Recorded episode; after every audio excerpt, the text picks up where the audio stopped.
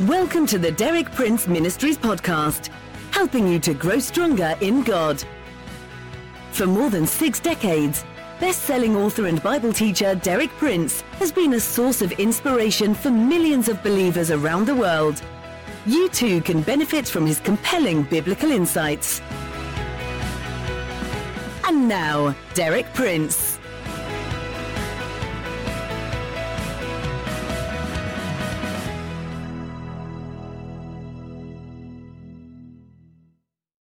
In my previous talks this week, I've pointed out that secular philosophy never has come up with a satisfactory answer to this question what is truth? On the other hand, although Pilate did not know it, Jesus had actually provided his own answer a little previously in a private conversation with his disciples. It's recorded in John 14, verse 6. Jesus said, I am the way, and the truth, and the life. No one comes to the Father but through me. Jesus presented himself as the total, all sufficient answer. I am the way. You want to know where, the, where to go? I'm the way. You want to know what to believe? I'm the truth. You want to know how to live? I am the life. We're focusing particularly on that aspect of, of the answer of Jesus I am the truth. Pointed out my talk yesterday that God's answer to the question, What is truth? Is not an abstraction, it's not a definition, it's a person. That's so marvelous. I'm sure few people can appreciate that as I do because having been a professional philosopher and having tried to find truth in abstractions and in definitions, and having been so frustrated for so many years, when I discovered truth in the person of Jesus, it made my heart sing. It was a release, it was a liberation. So let me say that again. Anything less than a person cannot contain the totality of truth because personality is a major part of what we encounter in the universe. And anything less than a person cannot satisfy human longings. Well, today I'm going to share with you another way in which Jesus provided an answer to this question what is truth? And this second answer that Jesus gives is not inconsistent with the first, but it's necessary in order to enable us really to understand fully and apply the first answer. This second answer of Jesus concerning truth is found in a prayer that he prayed that's recorded in John chapter 17, and it's in verse 17. He's praying to the Father for his disciples, and he prays this very simple prayer Sanctify them by the truth. Your word is truth. So Jesus, speaking to God the Father, says, Your word is truth. That is, the word of God is truth. Now we need to be very clear as to how Jesus understood the word of God. And again, we can go to his own words. In John chapter 10, verse 35, he's quoting a statement from book of Psalms in which it says, I said you are gods, commenting on that, he says this in John 10:35, if he called them gods to whom the word of God came, and the scripture cannot be broken. Now, I'm not going into the background of all that. I want to point out only that for Jesus, the word of God is identical with the scripture. He called them gods to whom the word of God came, and the scripture cannot be broken. That tells us two very important things. God's Word is the Scripture. And second, the Scripture or God's Word cannot be broken, it is absolutely authoritative. So we find, putting these two statements of Jesus together, that Jesus is the truth, but God's Word is also the truth. That is the Scripture. Now, there's no problem here. But what we need to understand, what's vitally important for us, is that these two always agree. Jesus and the Scripture are always in perfect harmony one with another. In fact, one of the great titles of Jesus is the Word or the Word of God. For example, this is how John's Gospel begins, speaking about Jesus. In John chapter 1, verses 1 and 2. In the beginning was the Word, and the Word was with God, and the Word was God. He was in the beginning with God. Three times in that opening verse of John's Gospel, Jesus is called the Word. And then in the same chapter of John, John chapter 1, verse 14, speaking again of Jesus, the Word became flesh and dwelt among us, and we beheld his glory, glory as of the only begotten from the Father, full of grace and truth. So Jesus is the Word. And then, right at the end of the New Testament, in the last book, Revelation chapter 19, we have a preview of the appearance of Jesus returning in glory and power at the close of this age. This is how John describes it. Revelation 19, verses 11 through 13. And I saw heaven opened, and behold, a white horse. And he who sat upon it is called faithful and true. This is Jesus. And in righteousness he judges and wages war.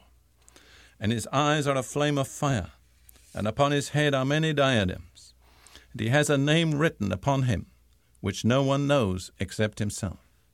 And he is clothed with a robe dipped in blood, and his name is called the Word of God.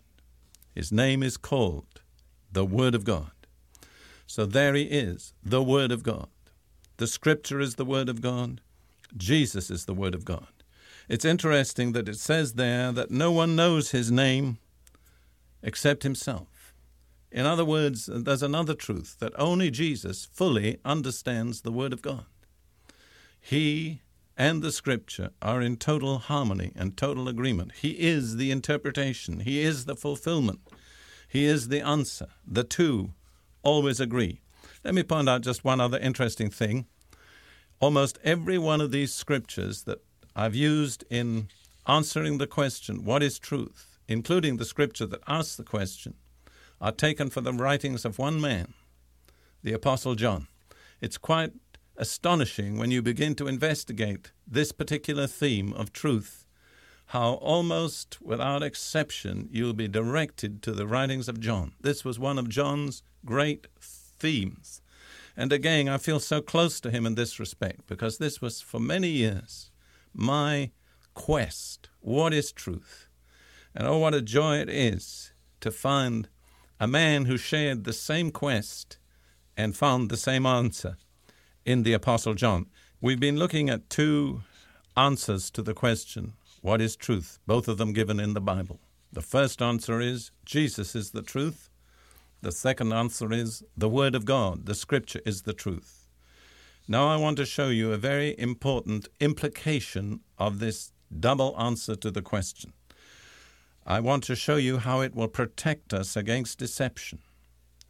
I'd like to read a passage in the writings of Paul, 2 Corinthians chapter 11 verses 3 and 4. He's writing to the Christians at Corinth.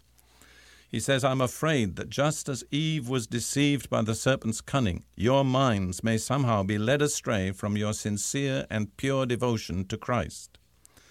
For if someone comes to you and preaches a Jesus other than the Jesus we preached, or if you receive a different spirit from the one you received, or a different gospel from the one you accepted. You put up with it easily enough. Paul was very concerned that the Christians at Corinth would not be deceived. He was warning them against deception. And he said, in essence, there are three different but related ways in which you could be deceived. You could begin to believe in another Jesus. You could receive a different spirit than the one you've received. Or you could accept a different gospel. So there's these three possibilities of deception another Jesus, a different spirit, or a different gospel.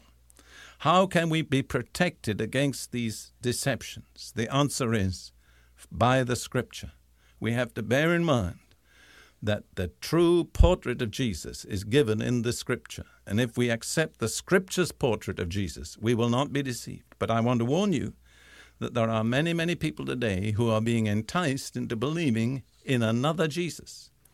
Someone that's supposed to be Jesus of Nazareth, but he doesn't answer to the description given in Scripture. So we have to set these two statements side by side. Jesus is the truth, but the Scripture is the truth.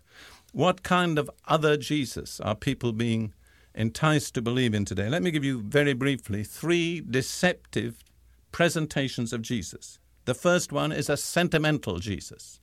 All love and no judgment. God loves you and that's all right and everything goes. That's not what Jesus said at all. In fact, Jesus so strongly believed in the judgment of God that he died to save us from the judgment of God. So that's a false Jesus. A second false Jesus is a kind of Jesus with one foot in the occult and the metaphysical, a kind of super guru who's got a lot of mystical answers. Jesus was very practical, very down to earth, and he set a very definite standard of practical righteousness, purity, and holiness. So, this occult version is another Jesus. It's the scripture that will keep us from being deceived. And then the third picture of Jesus that's come today is a Marxist revolutionary, someone who's going to storm the citadels of the strong and the wealthy and distribute their wealth to the poor. Now, the Bible cares a lot about the poor, but Jesus was not a Marxist. The truth centers in Jesus, but it's in Jesus as attested by Scripture. Can you get that together? Somebody said about that Marxist version of Jesus, it's not a violent revolution we need, but a loving revelation. All right, so Jesus is the truth, the Scripture is the truth, they always agree.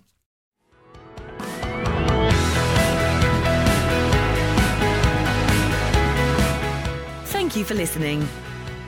For more inspiring teaching, visit our website at dpmuk.org forward slash podcast. And like our page at facebook.com forward slash dpmuk to join our online community. Derek Prince, teaching you can trust.